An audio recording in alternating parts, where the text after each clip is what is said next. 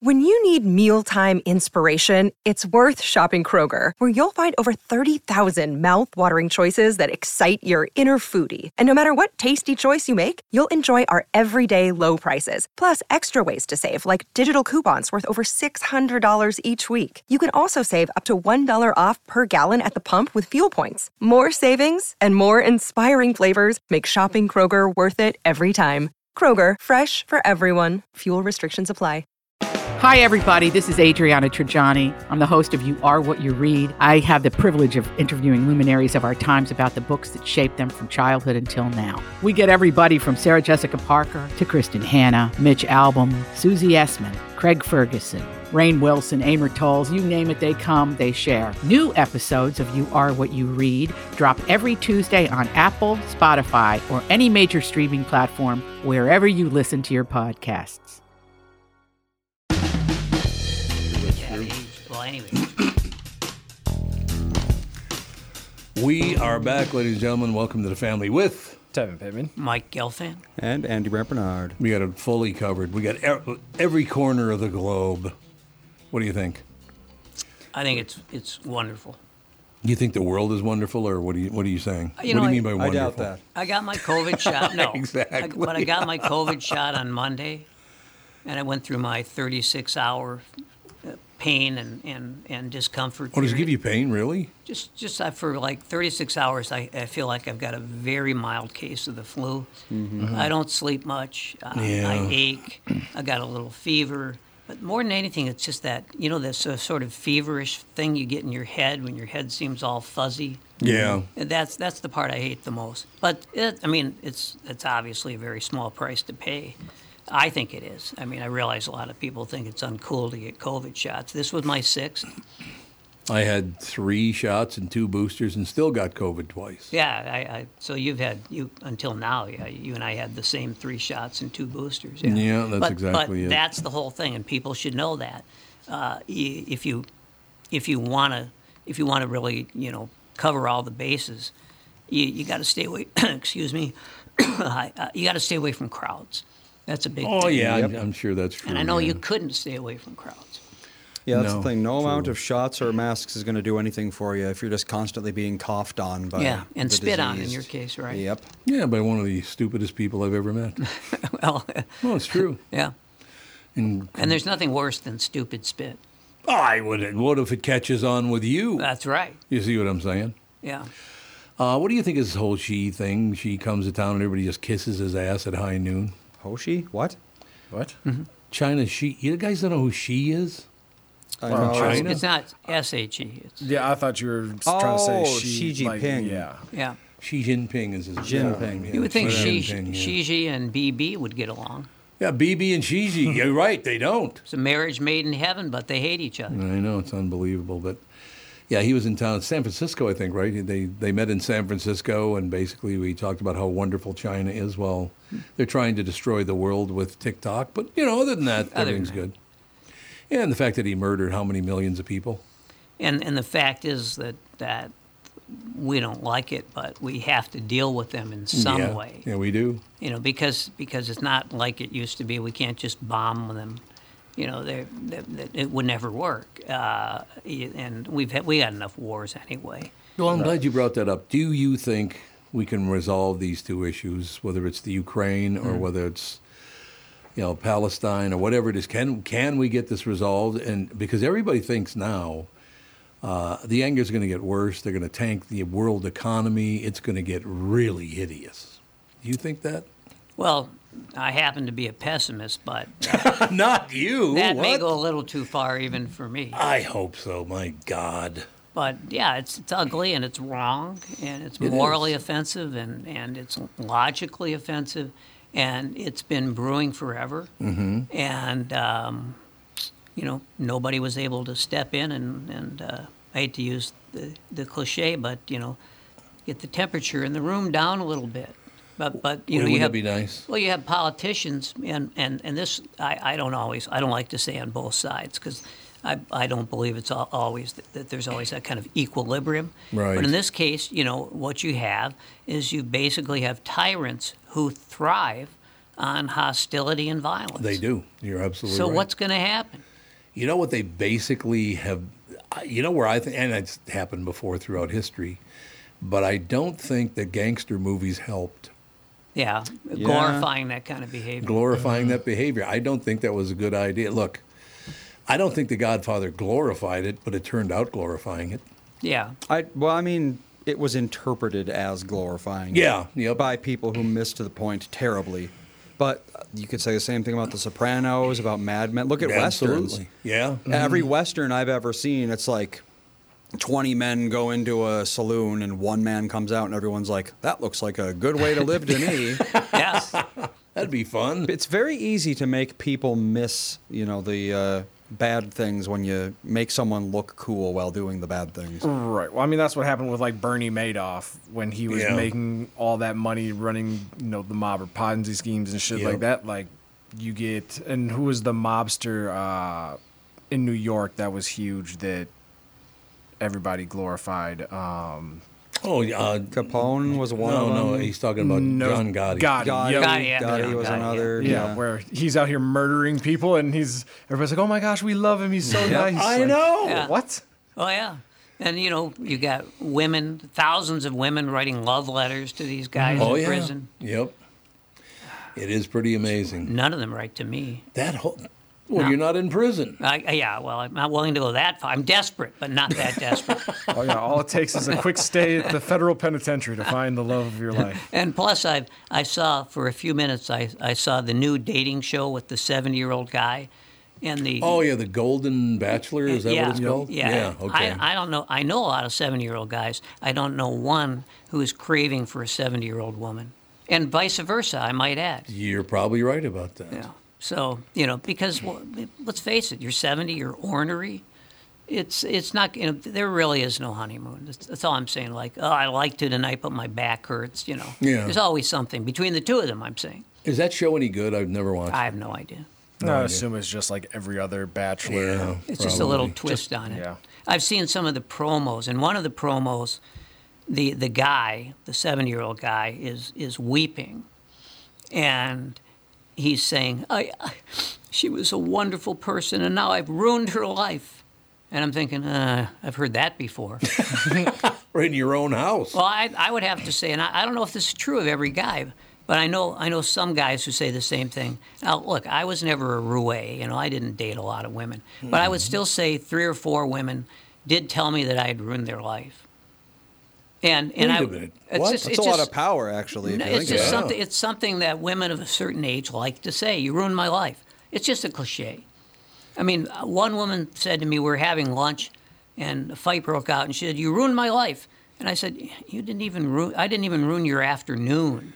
Yeah, maybe that's just you Mm. know. But that's what people. It's just a thing that you know. Guys say stupid things too. So But if you walk away, how does that ruin your life? I don't know. I, I've never understood that. I just have no idea.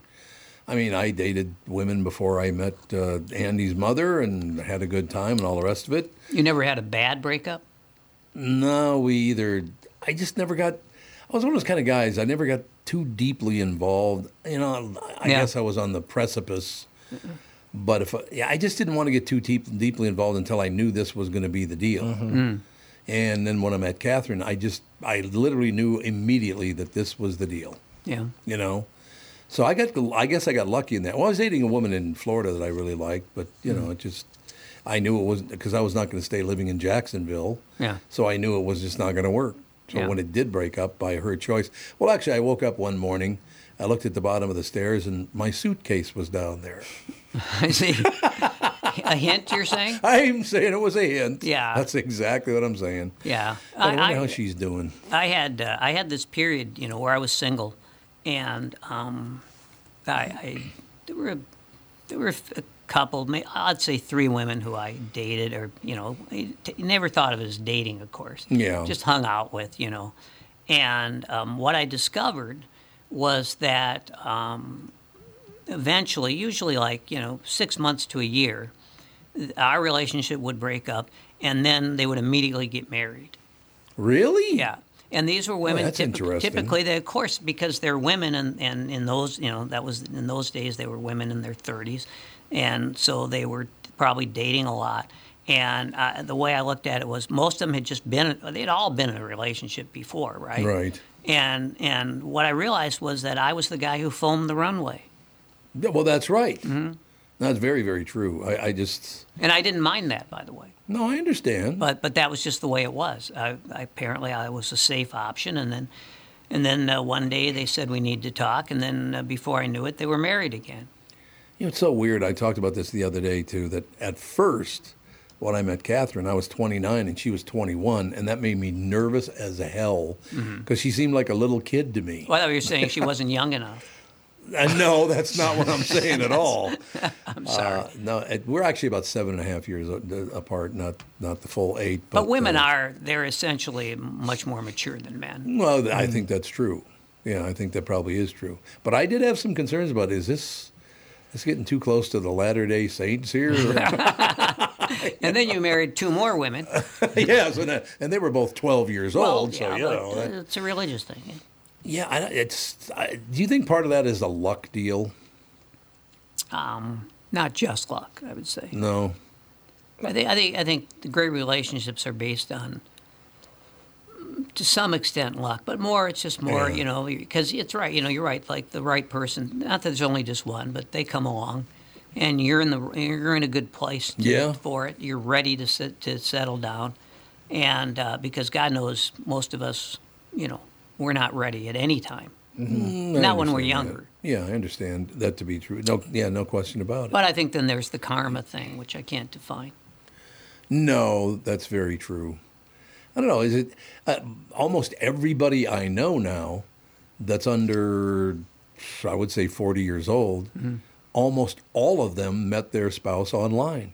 Yeah. It's a whole different deal now. Oh yeah, a lot of people meet online now. Yeah. And like and when people first started meeting online, they were always like, "Oh, we can tell them we met at church." There was kind of a negative stigma Oh, yeah. about Sure. it, but Oh, now sure, I that's bet. now that's all gone where it's like, yeah, ev- everybody meets online. And so, how many women have you met online?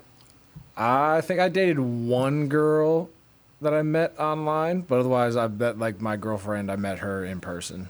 Mm-hmm. Out and about, so Yes, Yeah. that'll happen. I, I asked um, well, I asked Max, my middle son, years ago uh, now, but I asked him, uh, well, well, so how did you how did you meet uh, your girlfriend?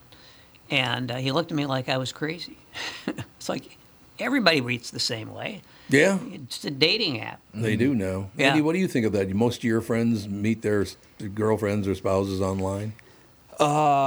Well, most of my friends would be one because I have one friend, and I don't know There how you they go. met. God, I'm shocked. I think I they mean- no, work I'm just together getting actually. back at him. I think Yeah. I don't think they met online, but I online is definitely becoming, I would say, the primary way of meeting yeah. anyone. Every wedding that I DJ, it feels like the story is either they went to high school together or their magic s- love story started when one person messaged another person or swiped right on Tinder or something like that. So yeah, it's Yeah. feels like everybody meets online. So that would be a good use for the internet because most of it is dog shit. Yeah, ninety nine point nine percent dog shit, but there's a small sliver of hope out there. Well, let's see. That's good news. And I can tell you, um, the the best way that, that I met women, uh, tennis. Oh, I bet. I bet that's true. No, get- Uh, pickleball too. I Pickleball's don't- huge. I, I didn't even hear what you said okay. uh, because I don't want to make pickle joke. I don't want to seem derisive, uh, but uh, Why? I, I just don't. You're Not not- a Always fan of been pic- derisive. Not a fan of pickleball. I'm I'm a fan of running like crazy for an hour and a half, chasing that yellow ball for an hour and a half. That's that's that's what's known as uh, a workout. yeah, it's a workout. That's Pi- right. I've seen pickleball. I, I had a I had a friend, a good friend, who uh, decided he was going to take up pickleball. He uh, he he, was, he had a lot of shoulder issues from playing golf. oh, sure. So yep. he uh, so he decided he'd play pickleball. I, I think he fractured his knee uh, like after like about the second time he played. So it's, it's it has all the downside of genuine exercise, and it's, and then you know as far as I'm concerned, none of the benefits. But that's just me. I, I just hate to see what I hate to see most is a tennis court that's made into a pickleball court. which is all of them. Pretty much, Uh, it's the sign of a declining culture. yeah, I think. You think so? Yeah. Yeah, it might be. God, I just saw a, a breakdown. Your Thanksgiving costs broken down. Mm-hmm. Uh, they have from 1990. Well, actually, it looks like they're probably from 1985 to this year. You know that last year was the highest cost ever for Thanksgiving, and it dropped a little this year. Well, that would kind of make sense. it make would, wouldn't sense. it? Yeah, highest cost for everything. But it's the first time it's dropped ever. It looked like. What if we adjust for inflation, though?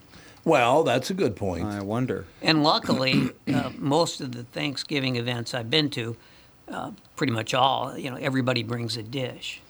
Yeah, it's Yeah, then, becoming yeah, more of a that's true. thing rather than having one f- family or one person make everything. Y- Yeah, because how would you even do that? I know. If you got 15 people there, say, which is about like an average number of people. So, what was the cheapest one and when was it? Uh, the cheapest one would have been about 85, I'm guessing. No, 86 or 7. Because 85, it was up a little. Well, it started up right around $25 for the average person. Mm-hmm. And then it dropped for, yeah, it looks to be about the next three years. And the low point would have been 1988, it looks like. Mm-hmm. And then it shot straight up. But what was the low point? The low point was 20. uh, let me figure it out. It would have been about $22. 22 bucks today is $58. So we are actually doing better than we were well, there you go. because the a- average Thanksgiving meal now is fifty-one dollars. Well, look at that. 51 per person. Yes, It's still a lot of money. That would get, that would add up. yeah, it would if- add That- that's a very nice. It's an it's a meal at a pretty nice restaurant, not including drinks, of course. Yeah. yeah. Drinks alone would prob- probably be fifty dollars. And you, you got to have drinks at a Thanksgiving dinner because then that's that's when the fighting breaks out between Yes. the liberals and the conservatives. Yes. why do we still do I- that? you know, I've never actually seen that happen. no, I haven't either. No, I haven't either. I always hear everyone talk about it, but Yeah. I don't know. It seems to be like a, something everyone agrees happens, but no one actually has seen happen. Mm-hmm. No, like I would- Bigfoot. I would rather eat my Thanksgiving dinner in complete silence than argue with my family about politics or Mm-hmm. anything Oh, yeah, like that. exactly. Well, my best Thanksgiving ever, at the time at least, I was 22 years old. I was living in Chicago. And that's when I went down to my favorite delicatessen. And I told you this story. Got a, got a turkey sandwich, a bowl of matzo ball soup, Sure. and, uh, and a little slice of pie. I came back to my apartment, smoked a joint, and uh, then I watched football while I ate the stuff. And Mm-hmm. it was so much better than any Thanksgiving dinner I'd ever I had bet. it was you know because most of the Thanksgiving dinners I had were were so awful. Yeah. You mean the food or just the people? It was just the the, the looking across the table at the at the sad, depressed, and uh, drug addicted people. Yeah. That does That'll not do make it. for a happy meal. No, it does No. No. not. You're absolutely right about that. Yeah, I, the worst Thanksgiving I have ever heard of. Worked with a guy once in construction, and he was all happy. He said, "Tom," because he had these rotting teeth, and you know, kind of like on both sides, Meth. maybe. Could be. But he said, Tommy, I'm going to have my teeth fixed about like a couple of days before Thanksgiving and get me in on Monday or Tuesday, I think it is. I'm going to have those teeth taken out and replaced. They've already got the new ones built and the whole deal. It's going to be great. Thanksgiving meal I can actually enjoy without worrying about my teeth. And it's going to be great. Yeah. I saw him about three, four days after Thanksgiving. Hmm. Apparently, the uh, when you have new teeth put in, the, fo- the phony teeth put Yep. in, there's an adjustment period. Yep. Mm, I've heard and that. he didn't realize it. Ended up vomiting all over the Mm. Thanksgiving table.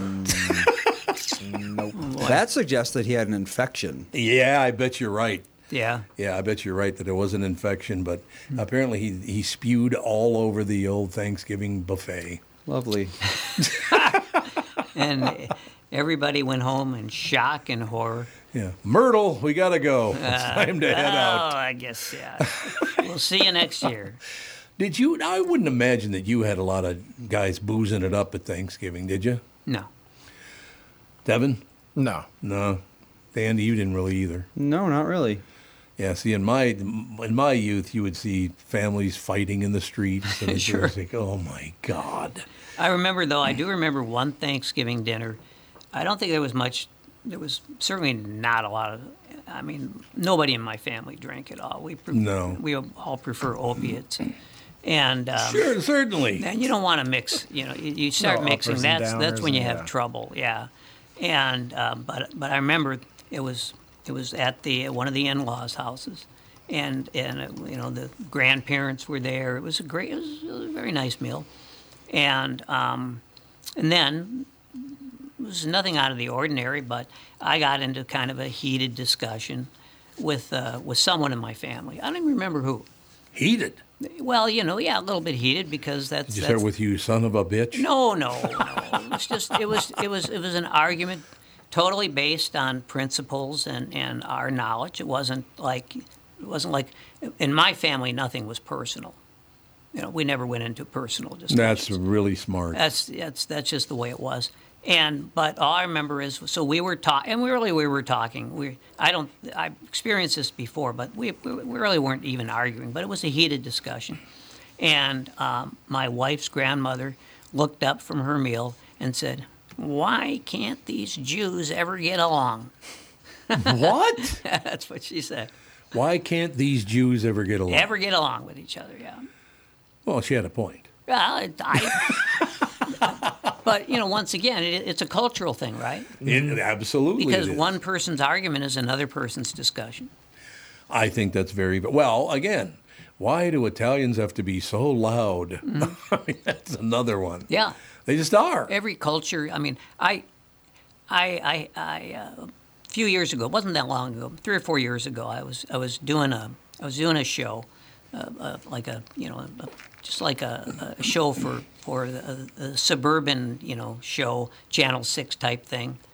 and uh, it was a show about about suicide. And uh, so uh, there was a guy I wanted to talk to. He was a he was a shrink over at uh, at uh, Fairview on at the uh, on the university campus. Sure. And so he said, "Well, you know, why don't we meet? Uh, why don't we meet up and talk uh, before the, you know a few days before the show?" And I, s- I said, "Yeah." And he said, "So you know where that um, it was? Uh, it was uh, I can't remember. It was a caribou or something like that. It- that it's across the street from from the hospital. Yeah, you cross Riverside, and there's a big coffee shop there. And I said, "Oh yeah, okay, yeah." Well, I mean, I, and I said, to- and we m- set a time, and I said, "So you know, I'll I'll be the I'll be the the little guy wearing the." He said, "No, no, no." He said, "I'll know who you are." So I walked in the place, and there were forty Somalians, all talking at the same time, and me and the shrink. It's a cultural thing. That's all. It's Yeah. not good. It's not bad. But every culture deals with it. And, and I think no they doubt had one about it. guy who was the designated listener, and it kind of reminded me of uh, it was not that far from what I've experienced. Yeah, Everybody talking at once, though the the din was was impressive. I understand. I've been through that myself. I know exactly what you're talking about, and I love that stuff. Yeah, it's just different. That's all. When you need someone to listen, a lawyer you know and trust. In a world filled with distractions, one law firm stands tall, fighting for justice. Bradshaw and Bryant. I'm Mike Bryant from Bradshaw and Bryant. We take our mission very seriously. Our firm is dedicated to representing those who have suffered due to the fault of others, especially when they're distracted by their phones. Four seconds. That's all it takes to travel the length of a football field. But those same four seconds can change lives forever. Don't be the person who causes irreversible damage to others or yourself. Put your phone down when you're behind the wheel and be aware of your surroundings. Bradshaw and Bryant have championed the rights of the injured for over three decades. We excel at what we do. Bradshaw and Bryant is ready to fight for you. Find Bradshaw and Bryant, personal injury attorneys at minnesotapersonalinjury.com. Seeking justice for the injured. Bradshaw and Bryant. Tom here. For years, you've heard me talk about my friends at North American Banking Company. They have great online and mobile banking options, plus friendly employees who are always ready to help. And with their location in Maple Grove now open, it's even more convenient for me and my family. Go visit my friends at any one of their six Twin Cities locations or go online to nabankco.com to learn more. Why not bank with my banker? North American Banking Company, a better banking experience, member FDIC, and equal housing lender. You all have helped build My Pillow into the incredible company it is today and have trusted in Mike Lindell to give you a great night's sleep. Mike's latest incredible deal is on the Giza Dream Sheets, which you've heard me rave about before, that's for sure. These sheets are made from the world's best cotton, Giza. They are ultra soft and breathable, yet extremely durable. Right now, the Giza Dream Sheets at its lowest price ever. These sheets are 60% off, coming in as low as $39.99 with promo code TOM. All these crazy alien stories can't be true, can they? Hey, it's Stephen Diener, host of the Unidentified Alien Podcast. And whether you're new to the conversation or have been looking into it for years, you need to check out the fastest growing alien show out there, the Unidentified Alien Podcast, or UAP for short. There's a crazy amount of alien encounter stories out there from all over the world. And the beauty of it is that I bring them all to you and let you decide what you believe. Download and subscribe to UAP on any of the major podcasting platforms. And you can also find it on UAPpodcast.com. Hey, by the way, I just took a glance at the Wall Street Journal, and I'm hoping this is as good a news as it sounds, and you guys could maybe vote on this. Global fight against inflation turns a corner. Falling inflation across industrialized countries that open the door for central banks to start cutting interest rates next year. That is good. If that's true, that is great news. What do you guys think? You think it's true? I think it's true until somebody messes it up. Yeah, I think it's something that they're putting out there to give hope just in case they think that interest rates are going to go up. And then I'm sure between now and whenever they go up or down again, there'll be some new news that comes out to. make Yeah, up for this. and one and one party's going to say the other party orchestrated this because the Yeah. election's coming up. Yeah, oh, it's, there's it's, no it's doubt always about about, that. the election that's coming up. Well, guess what? An election is always coming up. It is. Inflation is falling faster than expected across advanced economies, marking a turning point in central banks' two year battle against surging prices. Declines in consumer price growth to below 5% in the UK last month and around 3% in the US and Eurozone are fueling expectations that central banks could take their feet off the brakes and pivot to cutting interest rates next year. That would provide welcome relief to a global economy that is struggling outside the US. Yeah, well, it's and- not and- exactly not struggling here either. No, but but there goes the conspiracy theory because it's global. It's not. It's Yes. not local. No, it's not local at all, which is gr- uh, that's what I'm saying. That's why I think it's such great yeah, news. it is. because it seems like that's that's wonderful news. And now, now what I'd like to see is I'd like to see those sixteen dollar an hour salaries go up to about twenty two dollars an hour. they will, I think, don't you? I'd think? like to think so. I'd like to think that people could could could work slavishly at a job that would allow them to uh, support a family. that would be nice. Now, c- Andy, we just did a comparison in prices of uh, a- another thing. What would the rate have to be to match? I'm just trying to think in my head quickly. A really robust economy back maybe a decade or two ago. Well, the ideal inflation rate is 2%. It's two percent, and that's what it is in America right now. No, they said it's dropping to 3, I think. Oh, isn't it? 3%. Okay, Well, you're So right. it's three- still a little high. And three percent, you know, that's that's where you get like anything more than that is considered to be a, an economy that's too heated up. Yeah. So you know that's that's not. I mean, this I'm just talking about what economists say. What do I know? But that's what they say is like you know you get below three percent, then you've got a crisis of another kind. Yeah. Do you think this will calm everybody's uh, anger? Well, That's it's, gonna the happen, thing isn't it? is, even if inflation slows to ideal levels, we still had several years of it being way too high. Yes. Right. So it would have to go down in order to undo the damage, and that's not going to happen. No, it's not So gonna Mm. it's like, okay, the fire's out, but you know the foundation is charred and ruined. Yeah, and Yeah. the interest rate going down doesn't help the person that already got locked in at an, e-, a high interest rate and Mm-hmm. That is still too. paying off. pe- anyone who had to buy. buy a house in the Yeah. past few months, Oh, terrible! Yeah. Well, well, couldn't they just refinance? eventually, but yeah, depending on their situation, but if the the, uh, the bank Yeah, you can't so- just say like you know hey refinance my loan Right. the bank has to be like Yeah. yeah, okay and if they're getting 8% on your loan they're going to be like hell no i'm getting 8% on your loan go away It was eight percent, or it is eight percent, isn't That's, it? that's why the housing market's so bad right Yeah. now. Yeah. And uh, I've I've kind of dabbled in the housing market, and it's like you know you start out saying, well, that's, that looks like a pretty good thing, you know, I get that house for say four hundred thousand, and then all the ten percents come in, then it's five hundred thousand, and that little thing you need to to do with the front of the house to make it a little more attractive, then it's Yeah. six hundred thousand. It's not easy. That big recession was what 1978 to 79, something like that. 78, I think it, It was a big one then. It was a that was a big big. I I remember, Yeah. matter of fact, having to buy my first house and financing it myself. Oh yeah. I couldn't get any rates anywhere near afford. I, the rates were, I believe, right around fifteen percent. Oh wow, that's incredible, isn't it? But it, was- the economy was just in a what what did cause that? God, I, I don't know. I can't remember. I, I used to know, but There was a lot of instability then, of course, but I don't know.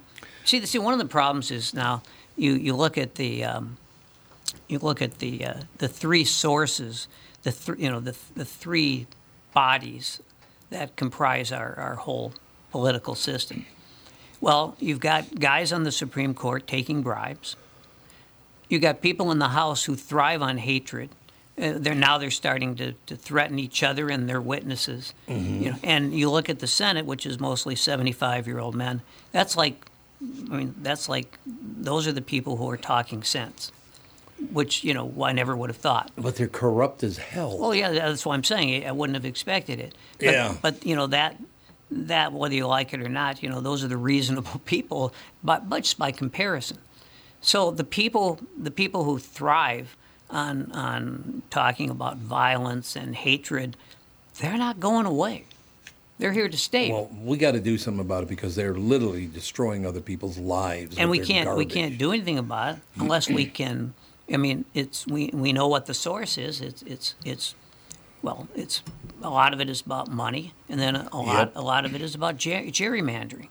How do you walk those things back? They do move that right along, don't they? They do. I mean, that's a, you know, like of, of all the people in the House, there is like you know, thirty seats that are competitive, Yeah. and everybody else, it's just you you you you win the primary, which is usually a done deal. Mm-hmm. Not always, because now you've got these these far right Republicans threatening the the you know the Republican, Republicans who are more moderate. So, but but basically, when everything is just not even competitive, when these seats are safe, then these people just get deeper and deeper into the murk. But every major market in America is highly democratic. Every one of them. So why can't they change everything? You mean, what, what, by democratic, what do you mean? I mean, they're all Democrat.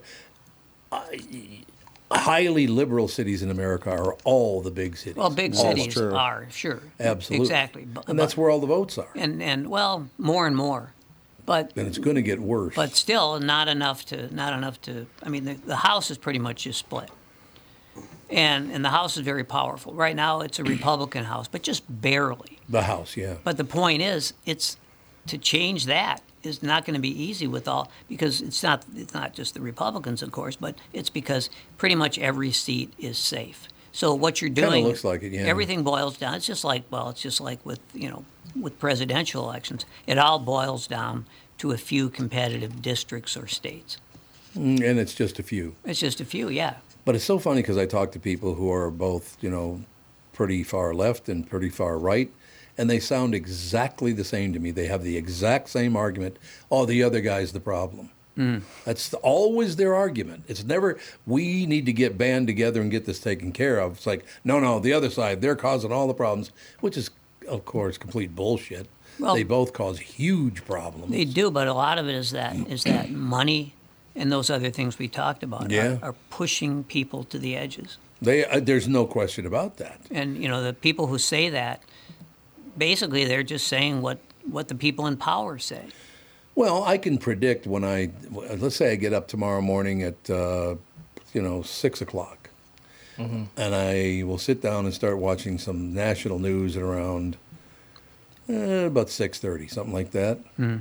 I can predict what Fox and CNN are going to say about anything. It's very predictable because they've e- each taken. And by the way, there's an agreement there that they, they got together. I am positive they got together and said, okay, you'll be the bad guy on the left Yeah. and you'll be the bad guy on the right, and we'll have these arguments. This is all orchestrated. And what's this? CNN enters the ring with a chair and Fox is on the ground.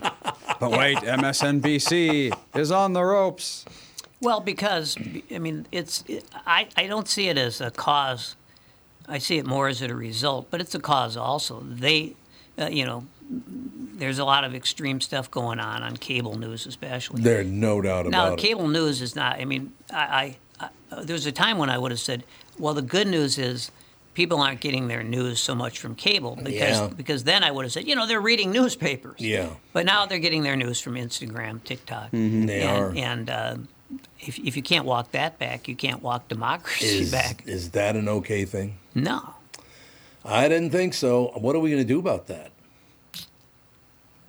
I, I just, I, you know, that's that's why I say that, you know, the only thing that can save democracy is is a lethal pandemic that wipes out half the population. Good. So it's great news. yeah, great news. Yeah, I. But that's, I mean, look at it. No, there'll be a cultural shift. There's a Yeah, cult. There was a I cultural shift suppose. away from mainstream media. It took a long time, but it, it's happening. Mm. And uh, Gen Z's kids are going to shift away from social media because they're going to see it as dumb old person stuff and have their own thing going. true. Yeah, but- But, they won't be getting their news from actual journalists. You know, the, the people who are. They'll be getting their news from AIs, I'm yeah. sure. Well, that's yeah. You're probably right, and that'll be great, huh? You know, yesterday I read something in the Star Tribune because I still do read it online. You know, I've always liked reading the newspaper. Yeah. I've Well, always- well, I'm looking at the Wall Street Journal right now. and how I are you was- going to know about local stuff? You got Uh, Yeah. to you got to get it from somewhere. Yeah, there's no question about that. And it just the newspapers, unfortunately, not many people read it anymore. They've gotten a lot better. They've kind of moved to the middle, uh, not, not totally, but they've moved in that direction, which I find interesting. I read their stories about why this is happening, why that's happening. They actually, as you just pointed out, I think they actually still deliver real news, unlike the. Uh, and I think local television does a good job with the news, don't you? Uh, To the extent they can, yeah. Well, that's a good point. And when you got like you know ten minutes of news a night, you're not going to find out. You, you'll you'll learn a lot about the weather though. Oh, you're going to learn a lot about the weather. Weather No and doubt. traffic. The Weather Yeah. and traffic, yeah. Uh, and that's why I always talk about the weather people. I know I, I feel like I have a personal connection to the weather people because Yeah. I'm inundated with weather people when I watch the news. Very true. It is very true. But I, I look, this news that just came out in the Wall Street Journal. I think it's phenomenal news if we really are. And I, do you think the Wall Street Journal would report it if it wasn't at least leaning likely to drop rates? No, I, I mean, I, I'm prejudiced because in another lifetime I worked for the Wall Street Journal. That's true. And, and I know that the journalists there are, are industrious. They're they're educated. I wasn't educated. I was the exception, but but uh, you know it's uh, but but they work hard and they take it seriously. And, and I think that I think there's very little difference between uh, what you know what you'll see in the New York Times, at least uh, the effort that's behind what you see in the Times and what you see in the Wa- in the Wall Street Journal. You know, Mm-hmm. yeah, I and- think that's right. until you get to the editorial page, and then it's oh, like then it's totally different. no, you're in uh, like a third and a fourth world there. But but no, they're they, they do a great job, and and I, I just but unfortunately, fewer and fewer people are getting any news at all from appropriate sources. I'm the only person I know that actually even looks at newspaper sites. Yeah, well, it doesn't shock me. I mean, it's what I do. The first thing I do in the when- in in the morning, and it's the last thing I do at night. Well, because that you and I grew up that way, I guess. It was an actual newspaper you held in your hand, but Oh yeah, I mean we uh, we grew up at a time when when you found you got the news in the morning from the Tribune and the news in the afternoon from the Stellar, from the star. That's exactly right. and uh, that obviously is not the case anymore. But newspapers, I think they've they pretty well. I think the ones that are good, the ones that are industrious, the ones that haven't fired seventy five percent of their staff, which Yeah. is most newspapers. It's most of them now. That's why yeah. the local newspaper is a rare thing now. I mean, they've, you've got rare- you've got local newspapers, but you know they don't. They've got like eight reporters, and I'm talking about big cities. Well, look at the St. Paul paper. Yeah. You know, it's not a newspaper anymore. No, it's not. You're right. It's like a handbill. Do you? Was there ever a time? And I'm not making a judgment on uh, to call on this myself. Was there ever a time when the newspapers lied as much as television news does now? Oh, definitely. Well, you go Yeah. back to the to, to the you know like the, the front page era, Yeah. which you'll see on TV occasionally, the old bogey movies. You know, Right. Right. But that was that was like what they used to call yellow journalism. Yellow and you, and journalism, in right. competitive markets, you'd, there, you'd see that from some sources. Like, Mhm. Mm-hmm. you know, in Chicago, you'd see it from maybe, you know, from one newspaper. And then, like, the Chicago Tribune would be more uh, conservative, they, more down the middle. It's not that the Mhm. other ones weren't conservative or liberal, it's just they were sensational. Yeah, th- that's true. So the sensationalism is part of the like whole deal. like in New York, you had the New York Times, which for the most part was was doing great work, and then Mhm. you'd have like the Daily News, uh, later on the Post. The Post, yeah. and you know those were that was yellow journalism at its finest. Now, I, I enjoyed reading both. No, well, that's good. See, that, that that's a good thing. You know, it's so funny though. I'm going to be very honest with you. Every writer for the New York newspapers, Mm-hmm. both of them, the big ones now, they have got an arrogance about them that I just do not understand. They're not very nice people. Is Yeah. that because the, the business is struggling? Well, there's a thousand of them, so it, Yeah. I, don't, I don't know that you can say that they're all like that. Well, 999. But it, yeah, but I mean, I like I got to know a number of New York Times reporters, sports reporters, but but they were genuine reporters and columnists. Yeah. When when I was covering baseball, and they were the nicest guys I ever met. Well, see, that's Mm. great to hear. I mean, they like I was talking. I was talking one day. We were on the, the, the press bus going going to the ballpark, and I was telling someone about the fact that um, I, uh, I I had been shoved into this tiny room across the street from a cemetery, you know, many miles from from the stadium, and uh, uh, New York Times columnist Dave Anderson, I think it was, very famous guy, said, Mhm. "Hey, I got an extra. I can help you out." Well, that's nice. Th- that, that was so. That was them. Now, I, I, I knew a few reporters from the New York Times over the years, Mhm. and um, some were pretty arrogant oh God. because yeah. after all, it was the New York Times. And but most Right, m- right. most of them weren't. I mean, I had a long, long back and forth discussion uh, a year ago or so with one of the New York Times reporters, and I, I pointed out some fallacies in a story he wrote.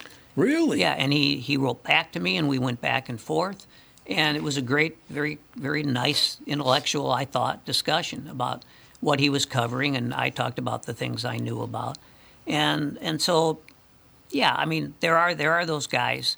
There's a story, you know, if- if you ever there, there was the uh, the Gay Talese no- uh, book about the New York Times. Yeah. was it called "The Power and the Glory" or I think something that's like right. that? I think that is right. Yeah, and he told a great story about um, about a young reporter. I think it was uh, Johnny Apple, as I recall. Oh, Johnny Apple. I remember that. yeah, Yeah. Johnny Apple was a young, arrogant reporter. This is the young guy who was arrogant, though, hmm and um, so um, he and he was kind of connected. And so one day he walks up to, I believe it was David Halberstam, uh, a, a Oh, sure. legendary reporter, Yeah, a guy absolutely. who was revered by everyone. Mhm. And Halberstam is, is, you know, everybody sits in the same room, you know. It's not like some guys have the, the office corner or anything like Right. that. Uh, It's a newsroom, and, and it's loud, and everybody's working and yelling. Anyway, Halberstam was, was very busy, and he was uh, looking down at his typewriter in those days, obviously, and he was hard at work. And Johnny Apple comes up to him, and he says, "Hey, uh, Dave, um, I was at a cocktail party last night, and uh, I had a nice discussion with Punch.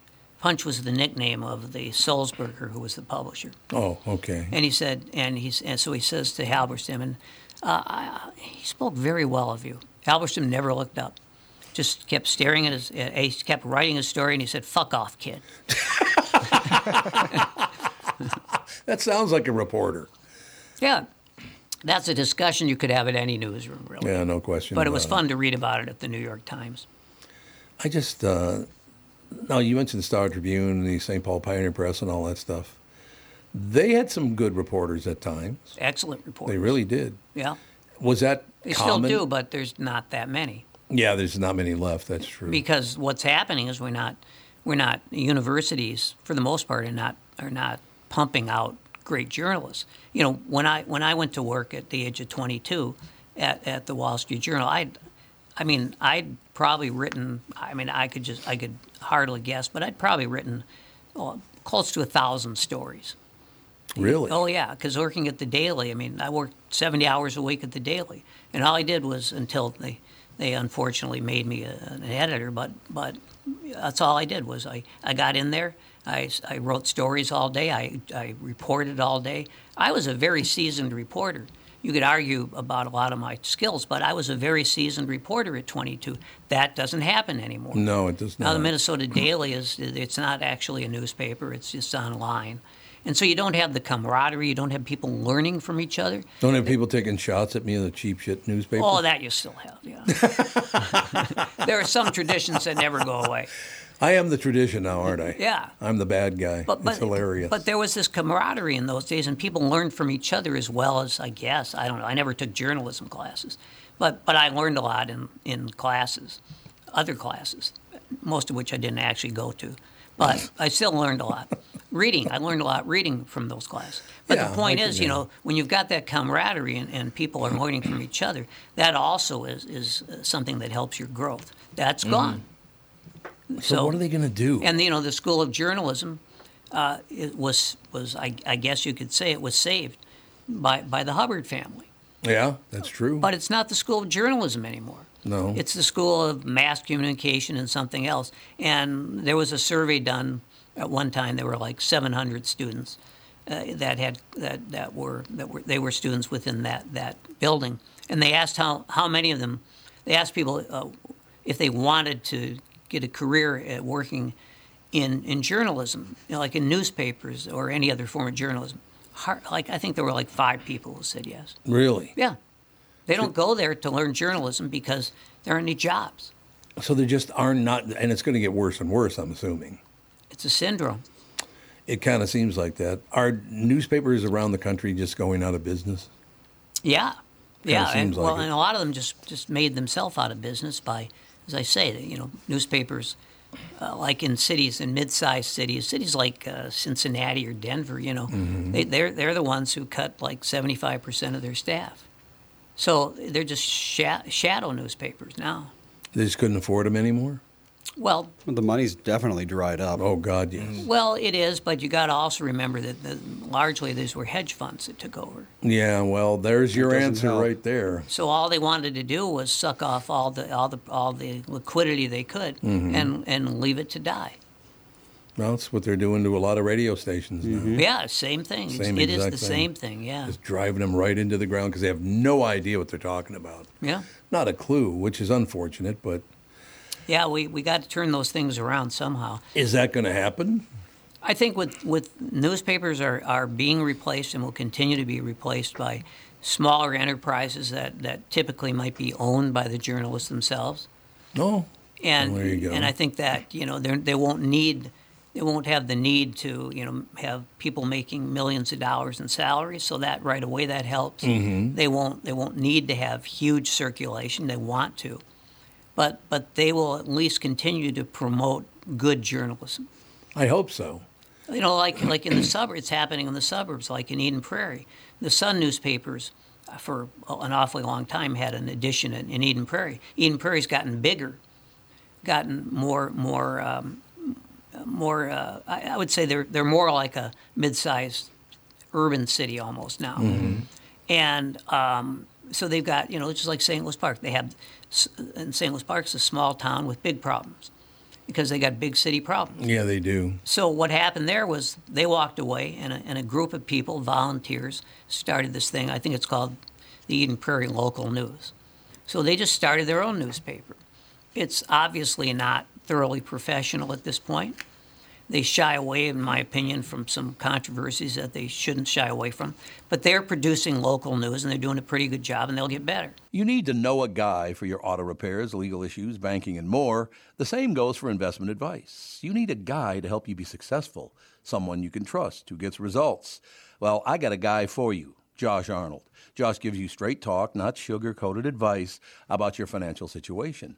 Josh has seen it all when it comes to economic and market conditions, and Josh can make sure that your retirement objectives match your investments.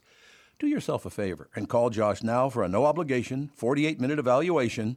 You've got nothing to lose, and you'll get a different point of view for your investments. Call Josh at 952 925 5608. That is 952 oh 925 5608. You'll be glad that you did, and tell him his hmm, him his guy, Tom, sent you. Investment services offered by Josh Arnold Investment Consultant LLC, a security investment advisor. Past performance is no guarantee of future results. All investments involve risk. All comments and opinions are Josh Arnold's and do not constitute investment advice. Tom Bernard is a paid endorser. So I have a question for you. Have there been, because I've been, you know, basically working till eight, nine o'clock every night, so I haven't seen the, the news at all. Um, how are we doing with uh, with well, like St. Louis Park? Mm. St. Louis Park, people didn't know this. You and I knew this, but a very large Jewish population and a very large Somali population. Right. So I haven't seen any riots or anybody going berserk or any of the rest of that. How's that working out? Well, if, if you want to know how St. Louis Park in general is working out, um, spend spend an hour or two uh, just just walking through classrooms and Yeah. in the hallways of, Yeah. of the high school. That bad, huh? It's bad. Yeah. Why? Um, God, you know, as as I said when that kid got stabbed at Harding, it Yes. was at Harding, right? Remember that? I believe that's I right. think it was at Harding, and and and people said, "Well, God, what was the cause of that?" And and my response was everything. Yeah. I It's mean- it's it would be nice if it was just one thing. You have to understand where I grew up too, and Mike, you know this, but where I grew up, when you got to the west end of my neighborhood, Mhm. I mean, St. Louis Park was heaven. Yeah. I mean, it was. What happened? uh, it, it, it just got to be a, um, a bigger city with bigger problems. And, uh, and I'm not, I, again, it's, it's, it's everything. You- Yeah. You, talk about, it's like the economy is a big part of it. It's, uh, there are, you know, there are people who are, who are angry. And, and one of the things that I learned years ago reading about, about skirmishes in, in high schools across the country, and, and I think it still holds true, is when, when you have when you have s- certain people who are on the way up and then you have others who are on the way down Mhm. and they clash and it is not pretty No, it's not. so I- much resentment that's what it is it's resentment it's grievance and resentment and it's all over the place Which causes deep anger. yeah And the anger levels are the highest I have ever seen. and you got what because of the economy you know now you've got a lot of kids who are basically raising each other Yeah, that's true. and so sometimes they they wind up in gangs but it's just it's just never good if you don't have a parent to come home to uh, then then i think that's a bad thing Yeah. but you know you got in a lot of cases sometimes sometimes it's both parents and they're both working you know maybe two jobs just trying to pay the Right. mortgage and so they're rarely home Why do you think it is, Mike, where I grew up and you actually lived in the neighborhood for a long time? I do not remember uh, Catholic, black, and Jewish people fighting over anything. yeah We just didn't. North Minneapolis, see, to me, people don't realize this, but I have these great memories of growing up in North Minneapolis, Wow. learning from all these different cultures. And when I bring up the word assimilation, people get pissed off at me. oh god But that's what it was. We assimilated toward one another. And the people who uh, hate assimilation and say that it's forced on them and that Yeah, you know they're right. destroying their culture, yeah, uh, we just we'll just wait and see how your children feel about it Yeah, well, that's a great point. because the children typically are. i- It's like they, they I think they have a very healthy perspective, just like just like Mhm. the you know the Jewish kids that I've known did, and it's changing. But you know they were they embraced their culture, they valued what their parents went through. Uh, but they also they also pretty much assimilated, you know, and and so Yes. Yeah, Which they- is a good thing. well, it's it. You know the the, the what there's an anthropologist, a guy named Jack Weather Jack Weatherford. He was a professor for many years at um, at McAllister. He was an anthropology professor, and I believe he is now residing in Tibet. okay, a little bit of a jump. so no, not for him though, not for him. I suppose. And and he, he one of the things he wrote, which is- which always stayed with me, was that there cannot be any progress without the creative clash of cultures. Yeah. But, but the clash isn't always so creative anymore. That's a see now that's a very good point. The clash used to be a good thing, Yeah, but now it's not. not so much. It's it's yeah, it's. I guess in some ways we have to wait it out, but in other ways, it's just a different perspective now. people feel like people feel like you know that they're they're being forced to and and and uh, they they feel like you know they're oppressed and and hey being uh, being it was never easy to be a first generation anything No, I'm sure in, that's in any true. country, but certainly in America, when you know, when when a lot of people, it wasn't just the Jews, when a lot of people came to this country at the turn of the century, they never it never occurred to them that they would someday have leisure time, That's a fact. Yes. Mm. that they would even get away from the tenements they lived in in New York. It never occurred to them. They had that was not on their agenda. Happiness was not a thing. That was for their kids. yeah, that's right.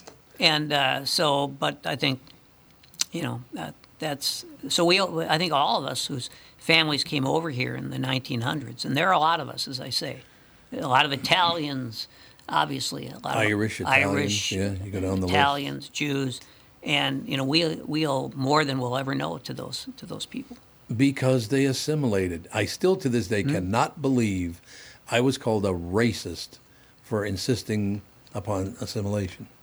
Well, make- because most of the time when somebody says they want people to assimilate, it's used with racial undertones. Like people have twisted Uh-huh. that word. They whereas have a- twisted the right, word. Whereas Yeah. opposed to because it's obviously like yeah, if you come here or if I move to a different country where you know they had a whole different set of norms, Mhm. like yeah, you would kind of go with the flow of Absolutely. that place that you're living. Whereas here it was used, I feel like a lot of times with, you know, Latin American people moving here and be like, well, learn English and assimilate and blah blah blah. And so it's was definitely used as a negative thing. Where in, you know, generally speaking, it's like, yeah, you want to come here and yeah, bring the best parts of your culture here, and we'll bring the best parts of ours, and we'll make a new way That's forward together. And now you have politicians uh, uh, and and a lot of other people saying things like, "Go back to where you came from." I just said that to you today. Hmm. Well, right, exactly.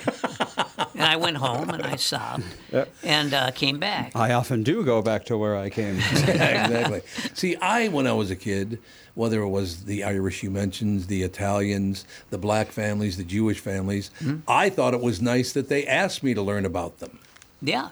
You know, that to, uh, Mm-hmm. assimilation to me is learning about being black or being Jewish. You know, we can learn from each other. Exactly. Mm-hmm. Right. There's We have to. nothing wrong. We have to do It's- it. That's progress. So, do you think these educators will ever get their head out of their ass? And go, you know what? That point was a good point. We have to assimilate. We need to come together. If you said that in a classroom today, somebody would want to fire you. No, there's no question about that. And, and they might well be successful. I mean, look at all the book I know. burning that's going on in schools. It's unbelievable. And it's, it's actually, it's a very few people who are igniting the yep. books. Yep, it's true. It, but but they've found a way in, and there's politicians who have, who have managed to be successful politicians, if not human beings. Okay, do you know another honky like me Hmm. that speaks as much Yiddish as I do? Uh, I don't even know many Jews who do, Oh, That's true too. but you know they're trying to hang on to that part of the culture because that's obviously dissipating. And uh, Yeah, and I indeed. and I have to say just that uh, that has probably affected my entire mishpucha. Yeah, damn right. I said ironically. Yeah, it was great. I, I said ironically. That's a great word. Same situation. If I didn't hear about you know Nipsey Russell and all these great, would I have ever discovered Richard Pryor long before everybody else did? Oh, Yeah. I mean, I assimilated in that I learned black humor. Mm. That is an assimilation. Well, and, and you and uh, my mother always she she went to North High School long before Right. you did, but she always talked about how how great it was at North High School. Had nothing but good memories. Phenomenal, And yep. she had this little song she would sing, which was painful, but um, it was it was like the lyrics were you know uh, were we're we're. Uh, we go to North, you know. There, there's black people and Jews, and we all get along. That's Yep. kind of what it was about. They were very proud of the fact that that people got along It because was- they were in this, but you have to remember also they were basically in the same economic class too. That's exactly right. And again, you throw in the Catholics with that, Mm-hmm. and we all worked on it together. And, and when your mother went to that school, it was the highest rated public Yep. school in the country. Oh yeah, Damn. and there were like Because they did three exact- thousand kids at the school. There were about 3,000 kids. It was the highest rated in the country. Yeah, And this is a public school. Now I think there's like eight hundred kids, and most of them don't go to class. That's exactly Ah, right there. man.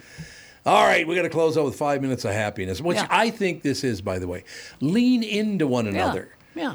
Uh, once again, the, the, the people who have the loudest voices live in areas where everybody's just like them. Well, right, because that's all they have to do is be to be more extreme than any Mhm. opponent who comes along. Yeah, that's exactly it. So why are they the experts that get all the TV and news coverage when they have no idea what the hell they're talking about? That, I Hmm. listen to some things that are said on TV and go, "You have no idea what the hell you're talking about," but they think they do. It uh, you know it produces good sound bites. Yeah, I guess Mhm. so. But to this day, I will never understand why assimilation became such a bad word to these people, because you think Mm-hmm. they thought it was forced upon them. Uh, there, you know, it's, again, it's like there's so many factors. That- there's so Because many, you're not talking exactly. about a disease, you're talking about a syndrome. Yeah. And the, and the unfortunately, you know, when you're talking about a syndrome, uh, the the uh, you know, it's it's just this this huge spike of things happening all at once. Yeah. And and you you only you only me- you don't measure it in any kind of scientific way. You just you just measure it by the symptoms. I would say this: Josh Arnold's going to be on this show tomorrow. He's on every Friday. Mhm. God, why do I have to work with two Jews? I just don't understand it. I don't get it. Well, Uh, I know one thing. I can't get along with him, so which is true. He's an, he, I like the guy. Oh, Josh Arnold's a great guy. Very passionate guy. He is but- Very old school. yes, he is. But you know, if if uh, you know, if I was looking for a guy uh, to manage my my money or something, what little of it there is, I, I'd want a guy who's pretty conservative. no, yeah, I think. Well, you have to I mean, I, absolutely. yeah, 'cause I don't he'll want to just take give it any all chances. away. Yeah. But uh, I want to talk to him tomorrow about this. What looks to be really good news that the interest rates are going to begin to drop next year, Mhm. which would be terrific. That's great news. It is really, really good news to talk to you about the very things we talked about today. How many other shows can do that? They don't have anybody like you to talk to like that because nobody got angry. Nobody went, oh my God, this is horrible. No, we're trying to come together here. So so let me maybe maybe I can end with a story here. Which I like it. Which I want to tell. Uh, I told the story to Bob the other day, and it definitely uh, it's still kind of I can't get I can't get past it. it it's just interesting. So I'm I I I'm, I walked into Barnes and Noble by Lake Calhoun. What's that? Uh, yeah, you know, well, they sell these things that uh, I don't know what they're called. Bricks? Uh, something that people, yeah, there's bricks there, and then and people like are always picking up these things. I, I don't know Yeah. what they are. You know, they open and, and they start something. reading stuff. Yeah. And who reads anymore? No. So I go in there, and and it's like Saturday afternoon, and there's a crowd in there. Now there's never a crowd in there. At all. No. Never a crowd. There's a crowd in there, and I walk in, and I'm I'm horrified. Basically, I just went in. I wanted to talk to a friend of mine who works there, and um, but there were all these people. Now, given my eyesight, which you know I, I can see pretty well straight ahead, Mm-hmm. Mhm. but my peripheral vision is bad, and when I get into crowds, I bump into people, Mm-hmm. and and it's not so- you know like if so. Luckily, I was not in a bar. And if in a bar you drunk, Oh, you, you bump into God. someone. They Oh, say, yeah. "Hey, asshole, you got a problem with me?" Yep. But they don't say that in bookstores. No, they don't. They're just mildly sarcastic. yes, that's true. So I'm I'm I'm weaving my way out of the place, and I got my, I'm very much fixed uh, through you know my central vision, which is good. The rest isn't. And naturally, I I brush some guy, and I, I hear him say something. And I look around, and and he said something, but I I of course immediately assumed the worst, right? That he Mhm. said something very sarcastic. I have no no reason to believe he really did, but I just sort of assumed that. And then I got a glance at the guy, and I thought, oh, this is Kenwood money that I'm dealing with. No, Oh, I like it. This guy, he's dressed impeccably. He Mhm. looks, I mean, he looks fantastic.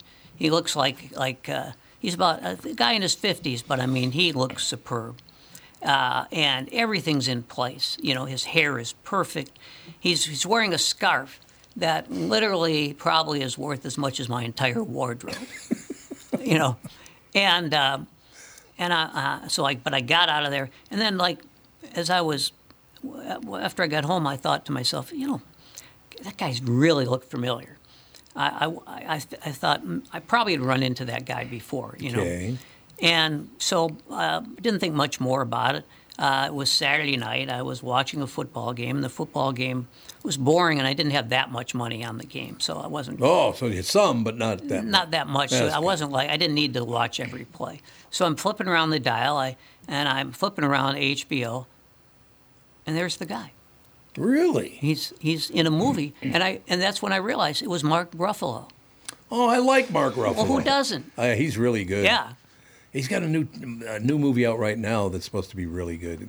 Yeah. Can't remember what it is. Well, pretty much everything he does I agree. gets good good reviews. You know, he's got a hell of an attitude in person. Oh yeah. He's got a so hell it of might an have been attitude. sarcastic. I don't know. Oh yeah, I'm telling you, that Yeah. guy's got an attitude. So I don't. But I, you know, I at the at the least I could have said something like, "Hey, I love your work" or something. you Yeah, know, right. Um, which they hear all the time.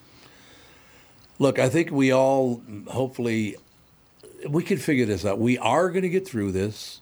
It looks like the interest rates are going down, which is really going to help a lot of people. Right. I think the people are getting really sick of this hate speech that goes on everywhere. And if those people the on the extremes want to keep it up, keep it to yourself. Yeah. Go do it somewhere else. Yeah. And it's never going to be perfect, but learning about one another and wanting to know the difference between the four people on this show right now, because there are big differences, Hmm. but there are also tremendous similarities. And you know, and and Tevin needs to learn from this because he went to college in North Dakota, so he knows nothing Well, about. he's got no idea what he's talking about. You know, it's one of those. Yeah, deals. very different uh, Fargo, North Dakota from North Minneapolis. A little different. Yeah, that's I, true. I think you, Tom, you've been to Fargo any number of times. I right? lived there. That's right, you lived there. I Yeah, did, yeah. And I used to do a little business there, so uh, I, I did some writing for a client there, and I was in Fargo any number of times, and um, yeah, it's a different world. You know what's so great about that? You just, I didn't even thought about this much. But when I lived in Grand Forks, North Dakota, Canawex, I lived with a black family. Mhm. Many years, not many, but a couple of years later, and I went to work at KVOX in Fargo. Mhm. I lived with a Jew. so we're gathered at the table here. You know, you just can't make peace with your own people, can you? Well, there were no Catholics up there. There were a lot of Protestants, but no Catholics. Oh, yeah, I suppose that's true. There's a lot of Protestants up there. Oh. Yeah. So, Yeah. all right. I thought this was. I hope everybody understands we do have hope of getting past this anger and Yeah. hatred, and what we have to address, Mike. And I'll I'll close with this question: Mm-hmm. Do you think we have to do something about our education system because they're not educating anybody anymore, It's failing. failing miserably? But I, but I tell you one thing, I am optimistic, and and I'll, Good. I'll tell you how I can Good. prove it. The other day, I bought a 16 pack of toilet paper, Sixteen pack. showing great optimism for the future. Oh, plus the fact that you're spending some big money there. well, yeah, it ain't cheap. it's not cheap anymore. No, no. Well, then I, you know, I had to, I had to live on ramen for a weekend. Andy, would you look up very quickly? The United States postage stamp is going up in price again, and I think it's to 61 cents. It's still a bargain, Tom. Let's see. I think it's here. 61. It might be a little higher than that. It's a though, Andy. great bargain. Those It people is. do great, great work. Oh, I love the post office. They're wonderful. Yeah, and those those those workers. I mean, uh, there's a guy who delivers my mail most of the time, and I see him like you know I'll see him in the middle of a rainstorm. His whole body is Yeah, soaked. yep. And but as the motto says, he's at work. And I see him with the snow encrusted in snow in the Yep. wintertime, It's and he's great. walking up hills, and he's he's risking his life really because he's walking on sideways and dr- you know and Sure. and sidewalks and driveways that are glare ice Yeah, uh, what they do is fantastic, I agree. and that's why I'm just telling you what I do. But I when I, I get the emails and they say now you can go, you know, you can go all digital. Nope, mm-mm, I want the mail. You know what's hilarious about that? I had a mail mail delivery guy till about a year ago. Was a huge fan of the show. Just a great guy. I get the. I've not been told this, but I get the feeling the new guy not such a big fan of the show. Yeah, Isn't that hilarious? I never I never had that problem with with uh, I always always the, all the all the the mail carriers, anybody who worked for the post office I ever engaged with, they loved the old morning show. The ones who've heard this show love it. Yeah. And a lot of them I've educated and tell them how to listen. And Love it. And you know, that yeah, they're they're fans. So those those civil service workers, they're our people. They are. There's no question. Andy, what'd you find out? 68 cents in January. What's 68 cents? That's a big rise, but Mm-hmm. That's a big rise, 61 to 68. And the reason I want to close with this is Tevin. When Mike and I were little kids, how much was a postage stamp? The, the earliest number I know is five cents. that's not it. I, When I don't you- think so, yeah. I would assume like a quarter.